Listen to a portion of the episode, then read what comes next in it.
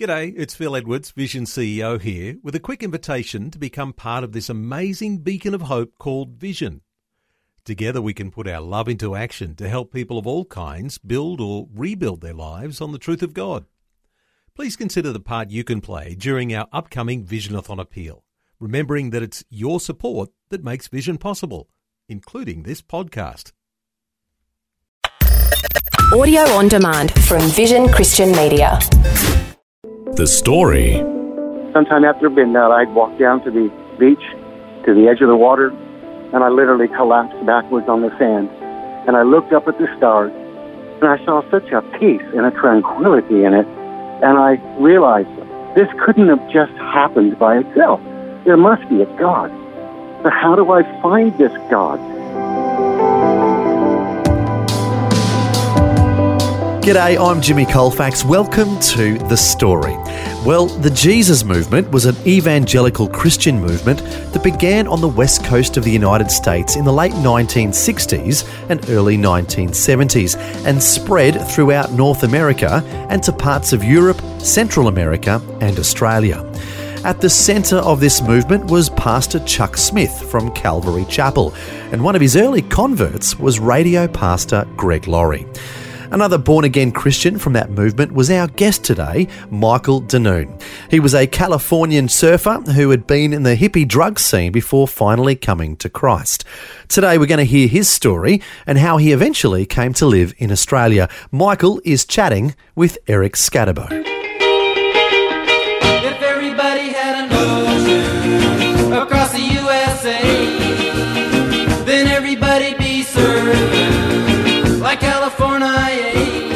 Michael De Noune, welcome to the program. Thank you, Eric. So glad to have you with us. And where are you joining us from today? I'm currently on the far north coast of New South Wales near Lennox Head, a big surf spot. Oh, still uh, close to surfing. Yeah, well, I, I don't surf anymore, but uh, I can explain that later. But yeah, I'm, I'm still on the coast. I'm still on the beach. Okay, and tell us just a little bit about what was it like back during the Jesus movement of the late 1960s and early 70s in California? Well, it was a pretty awesome time. That was a time of great upheaval in our society in America, in California. We had what was called the hippies and the, the Yeah. drug movement of the 70s. Mhm. And uh, everybody was rebelling against all authority. We were lost as a, a generation of kids. We were unhappy with our government, etc. But God was doing something new in our midst. He was pouring out what's called revival.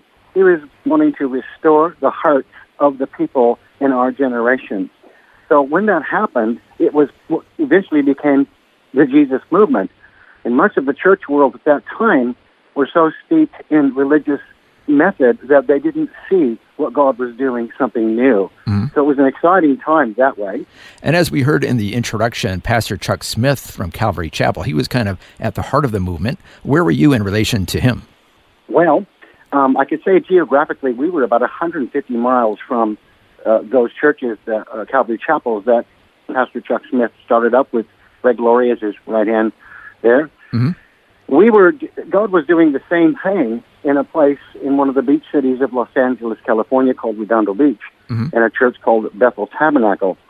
Where this church was experiencing this revival, there was an estimated, uh, I think it was 30,000 young people um, that Wow. came through the doors of this church, Mhm. and at least half of them claimed to have been born again and gifted with the Spirit, uh, praying in the Spirit, and uh, etc. So I was one of those, and it's interesting how I got there, and it's interesting how the pastor of that church came into being because he was a bit like an old uh, minister that we've read about some of us in the olden times of a guy named Nicky Cruz Yeah. who was sent to New York. Mhm. So this pastor was sent from Idaho. He was a potato farmer. He was told by God's Spirit to go to California, and I want you to build a church. So he built it with a couple of drunks. Huh. There's pictures of it. And then over the course of time, something like 27 years, he had God had given him a great evangelical style congregation. And they had prayed for years for revival. And then one day revival came with a man who got saved at a crusade for Christ in another area. And he mm-hmm. came into that church, and God used him to be the catalyst of the spark to begin to proclaim the gospel and bring the kids in, like me, from all over the, the place. Wow, so exciting times, revival. So not just Greg Laurie and Pastor Chuck Smith, but other churches as well that we probably haven't heard as much about. So we want to learn more about that whole movement and in particular how you personally came to the Lord. But first, let's find out how it all started for you. Where were you born and raised? I was born in Torrance Beach, California, um, which is one of the beach cities of Los Angeles. Uh, I'm starting to see there's a trend here. You are always close to the beach in your life. always. And surfing as well. But anyhow, what was your childhood like? What was your family life? Right. Well, that was pretty tough because we were a very poor family. In fact, we were so poor that in the town that I actually grew up in was called Hermosa Beach. Mhm. Um, they had a cinema there or a theater, and I used to go into the big bins behind it looking for uneaten food. Wow. I grew up in a very poor family, Mhm. and our mother tried her best to look after us, which God helped her to do that. But because of the lack of a father, the Mhm. lack of any uh, understanding of principles and discipline in my life, I soon found myself drifting all over the beaches, doing whatever I wanted, being rebellious. In fact, the police had a little name for me. They called me the cat. Oh. And they knew me. They could see me in the street and stop and say, "Hey, Michael, you need to go home. Your mom wants, you know, dinner time. You need to go home now." So that was an interesting time. And It, that flowed right into the whole community that was breaking apart. Our families, the nuclear families that were, was, was Mhm. breaking apart. The drug scene came in in, the, in that time with much to do um, with uh, marijuana and uh, uh, you know all the peripheral drugs. Yeah, the whole hippie movement and drugs and everything. Yeah. Which, so Everything interestingly, yeah, interestingly, in the '60s there was the hippie movement and drugs, but also at the same time there was the Jesus movement, and kind of that was hippie-ish as well, but obviously a different whole side of hippiness. Well, it's interesting. I, I think the hippies came in as they were. Mhm. You know, the Bible says, "Come as you are." Jesus says that. Yeah, yeah. So whilst the established churches wanted to change the kids as soon as they came in the door of their church, God said, "No, let them come in as they are. I'll Mhm. take care of that." Yeah, yeah, exactly. And that was the Jesus movement, and that's why it grew so much and had all those Hmm. revivals. Now, for you personally, you became a surfing champion. Is that right? This is correct. in fact, when God saved me, I was 10 years old. And uh, so that's almost 60 years ago now. And He saved me at a Billy Graham crusade at a, a large arena area. Mm-hmm.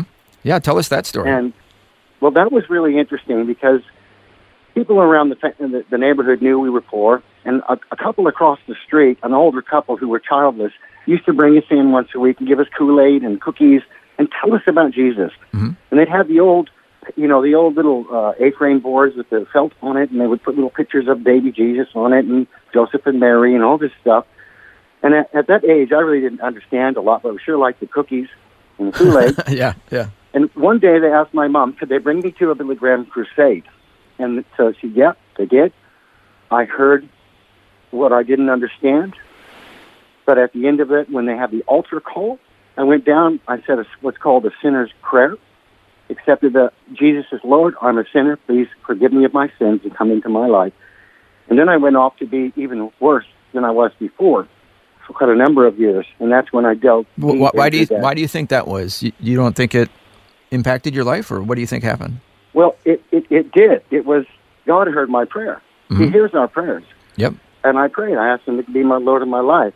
But, you know, it's like the word says, you know, the seed is, can be sown and then the enemy can come and sweep that away. Yep. Yep. So I was back out into the community. Mhm. I got heavily into drugs to the point of even shooting heroin for a short time, Mm. which was another interesting story because when that happened, the, uh, they had the group of people had taken a picture of the Surfer magazine with my profile on it, folded up a little bag, what they called back then um, a deal, and they had drawn a hypodermic needle across it and wrote, "This will be your end." Right? Mm. I was scared, but Yeah. I was following my best friend, and we kept going. But I didn't do it for long because it interrupted with my main goal at that time, which was worshiping my idol, which was surfing. So I quickly got out of that, and that's when God began to deal with me in a really strong way. Okay, so at that point, you're at the height of being a champion surfer. Is that right? Yep, that's correct. I was on the right of the edge of international stardom. Mhm. Uh, I was well known. Everybody knew me. All the sponsors were giving me all their products, surfboards, wetsuits, clothing, money, food, whatever I needed, just to ride their products. I had already dropped out of school. I was incorrigible that way. All I did was surf. I surfed in the day. I surfed at night. I took drugs all the time, Mm. all kinds of drugs.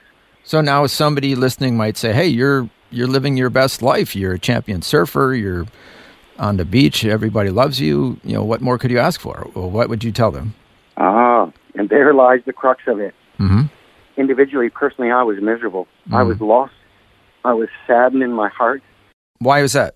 Well, because I didn't find any satisfaction in my life surfing.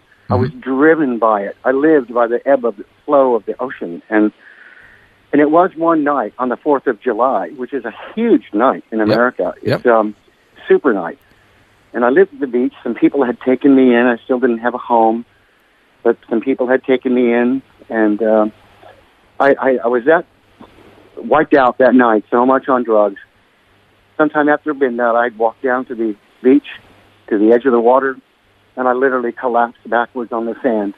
And I looked up at the stars, and I saw such a peace and a tranquility in it. And I realized this couldn't have just happened by itself. There must be a God. But how do I find this God? And, you know, it wasn't too long, and I got up and I kind of brushed off the sand and went back to the house and went to bed. But what happened afterwards, for the next couple of weeks, all that was happening is that people, young people like me with Bibles in their hands, were on the streets, on the highways, on the byways, telling people about Jesus, that He loved them, that He died for them, that He had a had a new life, that they'd found the truth. And I was over it. Like, oh my gosh, you know, if I saw them, I'd just steer away from them. But this is when I couldn't. All of my family, my four sisters, became Christians at this church, Bethel Tabernacle. Mhm. And one of them cornered me on the strand in Hermosa Beach. And she looked right at me, as only a sister can do, right through you. And she said, Do you know Jesus loves you? You need to give your life to the Lord. Would you like to go to church with me? I- interesting. It took me a few seconds, and I thought, okay, tell you what I'll do. I'll go to your church, but I want you to promise me you'll never speak to me about this stuff again. And she said, oh, hallelujah, praise the Lord. She was all hmm. excited. And I just uh, said, well, whatever, you know, Jesus freaks, you know. but I, I did. I went to church. I heard a gospel message, which I didn't fully understand.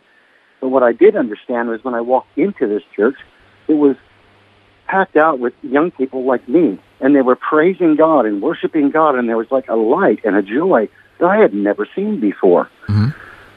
And uh, at the end of this service, they had an altar call, which was their, their, their custom.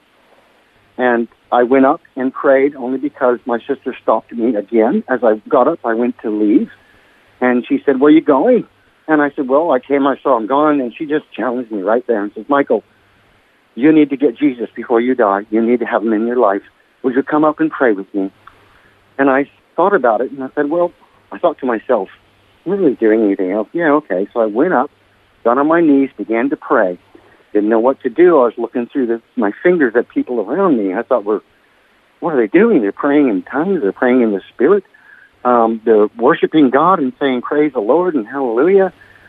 And then she stopped me and she said, oh, you don't know what to do. And I said, no, I don't. So she brought me through what's called the sinner's prayer again. Mhm. And that was the beginning of the best day of the rest of my life.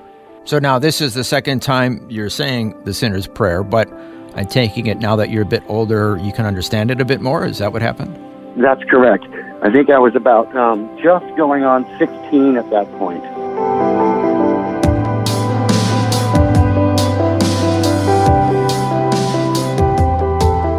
You're listening to The Story. Today, Eric Scatterbo is chatting with Michael De Noune, who was a champion surfer in Southern California and into the hippie drug scene in the early 1970s before finally surrendering his life to the Lord. We'll hear more of his story and how he eventually came to Australia when we return. The Story. If this program has highlighted something you'd like prayer for, we'd love to pray for you. Call 1 800 Pray For Me. That's 1 800 772 936. It's a free call. Or text 0401 132 888. Hi, I'm Jimmy Colfax, and this is The Story. Our guest today is Michael De Noune, who's originally from Southern California. As we heard before the break, Michael came to the Lord as part of the Jesus movement among hippies in the late 1960s and early 1970s. Now, here's more of Michael's conversation with Eric Scatterbo. And so, what happened next in your life? Did you grow as a Christian? Yeah. Um, look, this church was having revival just like um, Chuck Smith's down there. There was like four services a week. There was Saturday four-hour prayer meeting. People just wanted to come and worship and go tell others about Jesus. And every time they had a service, they had altar calls, and I would go up and pray.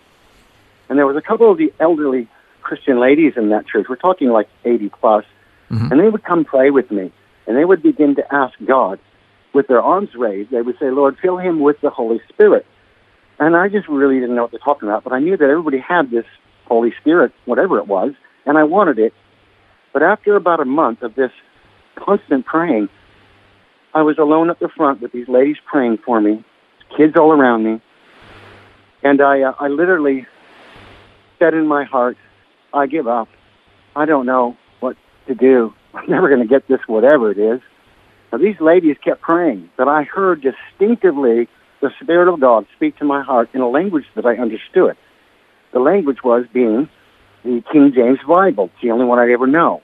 Now, that's mm-hmm. the one that says, and thou shalt, or thus saith. A lot of people don't understand that today. It's Old English. Yeah. And they have newer translations that can help them. But when I heard that, the Lord's Spirit spoke into my being, and He said, Thou shalt have no other God before thee. In a loving way, mind you. Mm-hmm. And it was so loud within me, I thought surely they heard it. And I looked up at the at these ladies, and they hadn't they hadn't batted an eye. They were still praying. And it occurred to me, it was my surfing. It was my God. Was Oh, my okay. Yeah. Yeah. And uh, God was putting it on, putting me on the, the line right there. Mhm. And what seemed like an hour or two was only probably 10, 15 seconds that I thought about it. And once again, I bowed my heart and I lifted my hands up up more and I said, I give it to you. I surrender, O God. And at that very moment, the Holy Spirit came upon me. The yoke or the bondage of and the weight of sin was lifted off of my shoulders, as it were. I could feel a lightness. I began to actually speak in these tongues that everybody else was speaking in. And the reality of the risen Christ came upon me. And it brought back memories of my childhood when I was 10. And these people across the street who used to take us to their house, Yeah. just tell us little stories, give us Kool Aid and cookies. It all gelled together like right now. Yeah. just boom. This is for real. God is real. Mhm. So shortly after that, I I was well like hooked on the love of Jesus, and um, I took my latest surfboard from my sponsor. They weren't very happy. Um, I broke it in half. I put it on the altar along with any trophies and things that I had won so far, and I grabbed the Bible and I began to go to the highways and the byways, and everywhere I went. And that was the way we did it back then. We carried our Bibles with us. Hmm. We had them all the time. We'd throw them on the counter when we were shopping on the on the belt, and we would tell people about Jesus as soon as they looked at us. You know, Jesus loves you. Now, granted, today's terms it might seem a little over the top, but it was the move that God was doing. We mm-hmm. were happy to tell others about Christ. Mm-hmm. And how long was it before you eventually came to Australia, and why? Oh, gee, probably about probably about five, six years later. So I came here in 1983. I had a family member living here at the time at Lennox Head, so I had a place to roll up to, and uh, I came as a surprise to them because I didn't want them to know I was coming. So I just kind of uh, incognito got a ticket and got myself together and came over here because I was so distressed in my life at the moment. Yeah, I understand you were a bit heartbroken at that time. Tell us that That's, story. that's right. Well, I met this wonderful young girl, as you do when you're teenagers in a church, and I fell in, madly in love with her. Problem is, I fell too far, she saw it. Hmm. She said to me, "We need to have a separation here and fo- refocus yourself on Jesus. And I took that in all the wrong ways as a rejection. Mhm. And back in those days, we didn't have what they have today, which is all the counselors and people to help others get through their tough times. Yeah. So my idea was, uh, you know, the last frontiers, Australia, space, and the ocean. And I thought, I'm going to Australia. And that's what I did. So get away from So all your problems. Is that what you're thinking? Yeah. Yeah. And so interestingly, God didn't run away from me. As soon as I got here, Christian people were on me that I didn't even know. Huh. And they were there opening up their hearts and homes and hands to. Yeah. The the uh, family members that were in Australia that you went to live with were they Christians? Now, no, they are today, though. Oh, okay. Oh, fantastic. Yeah. So here you are So, in a new country on the other side of the world, and Mm-hmm. the Lord is bringing Christians into your life. Is that what you're saying?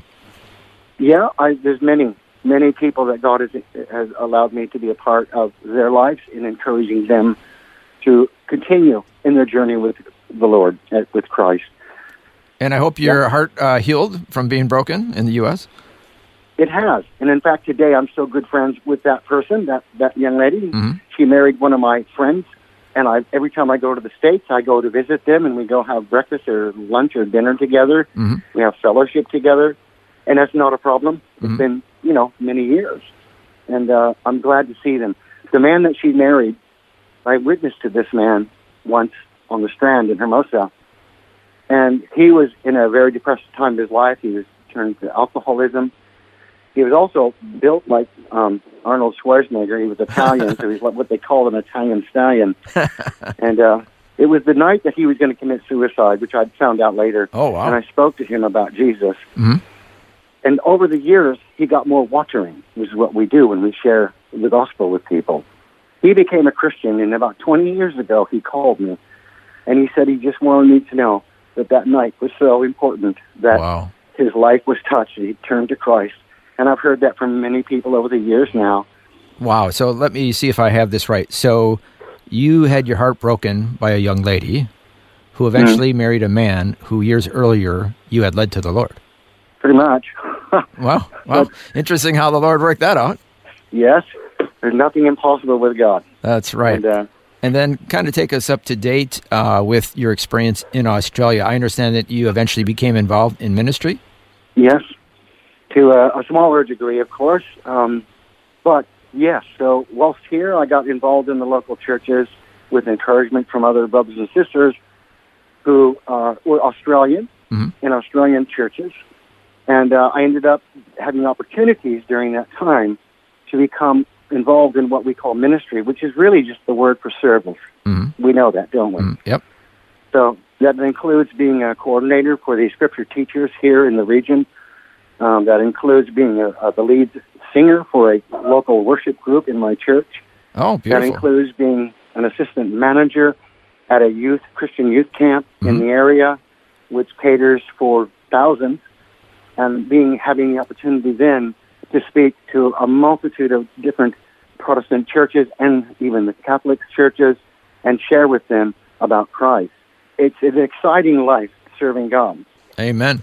So you were able to minister to so many people, and unfortunately, we're running out of time here. But just kind of looking over the wonderful adventure that you've had, that the Lord has led you on, from the other side of the world to Australia, and helping young people, being involved in ministry, never being too far from the beach, as you mentioned. Uh, what are some of the concluding points and words of wisdom that you can share with our Words of wisdom. Well, firstly, wisdom, of course, comes from God. But I want to, in that case, I want to share with your listeners one of the greatest things they can do is to do what Paul admonished Timothy to do in 2 Timothy 2.15. And he said, study to show yourself approved. Mhm. One of the things that I've noticed that have kept the people in walking with the Lord is to study the Word of God. It makes the foundation that we stand on sure and steady. Mhm. Too many people I've seen living too emotional lives on uh, whether they feel good at church or they feel good by what the preacher has said. Uh, the feelings ain't going to be it. I think Keith Green sang a long song a long time ago, and he said, "Faith is not a feeling; it's an act of your will."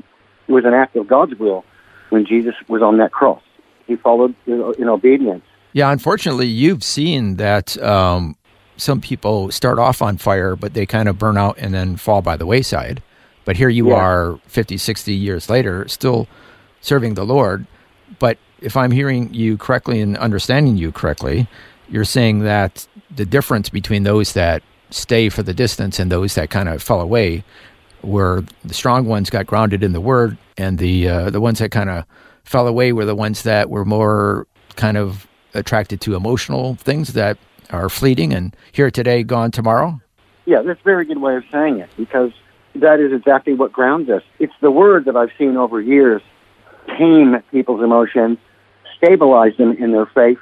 So when that, the problems that hit them in life, which we all face, yep, yep. sickness, death, divorces, whatever it may be, bankruptcies, Mhm. that is the word of God that the Holy Spirit brings to our mind, Mhm. builds in our heart and mind and says, it's okay, I'm with you.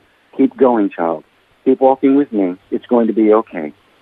Does that make any sense? perfect sense thank you so much for sharing with us Thank you. Well, what a wonderful story of how God worked in Michael De Noune's life.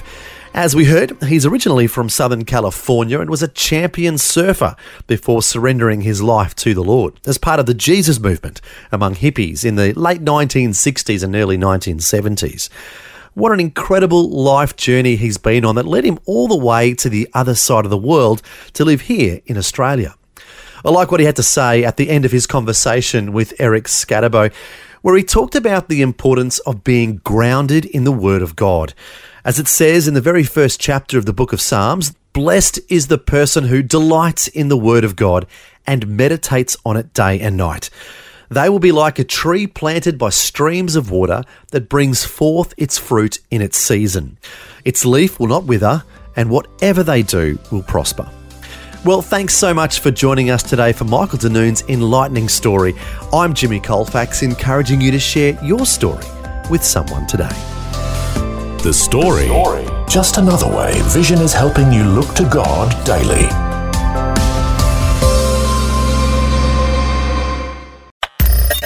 Thanks for taking time to listen to this audio on demand from Vision Christian Media. To find out more about us, go to vision.org.au.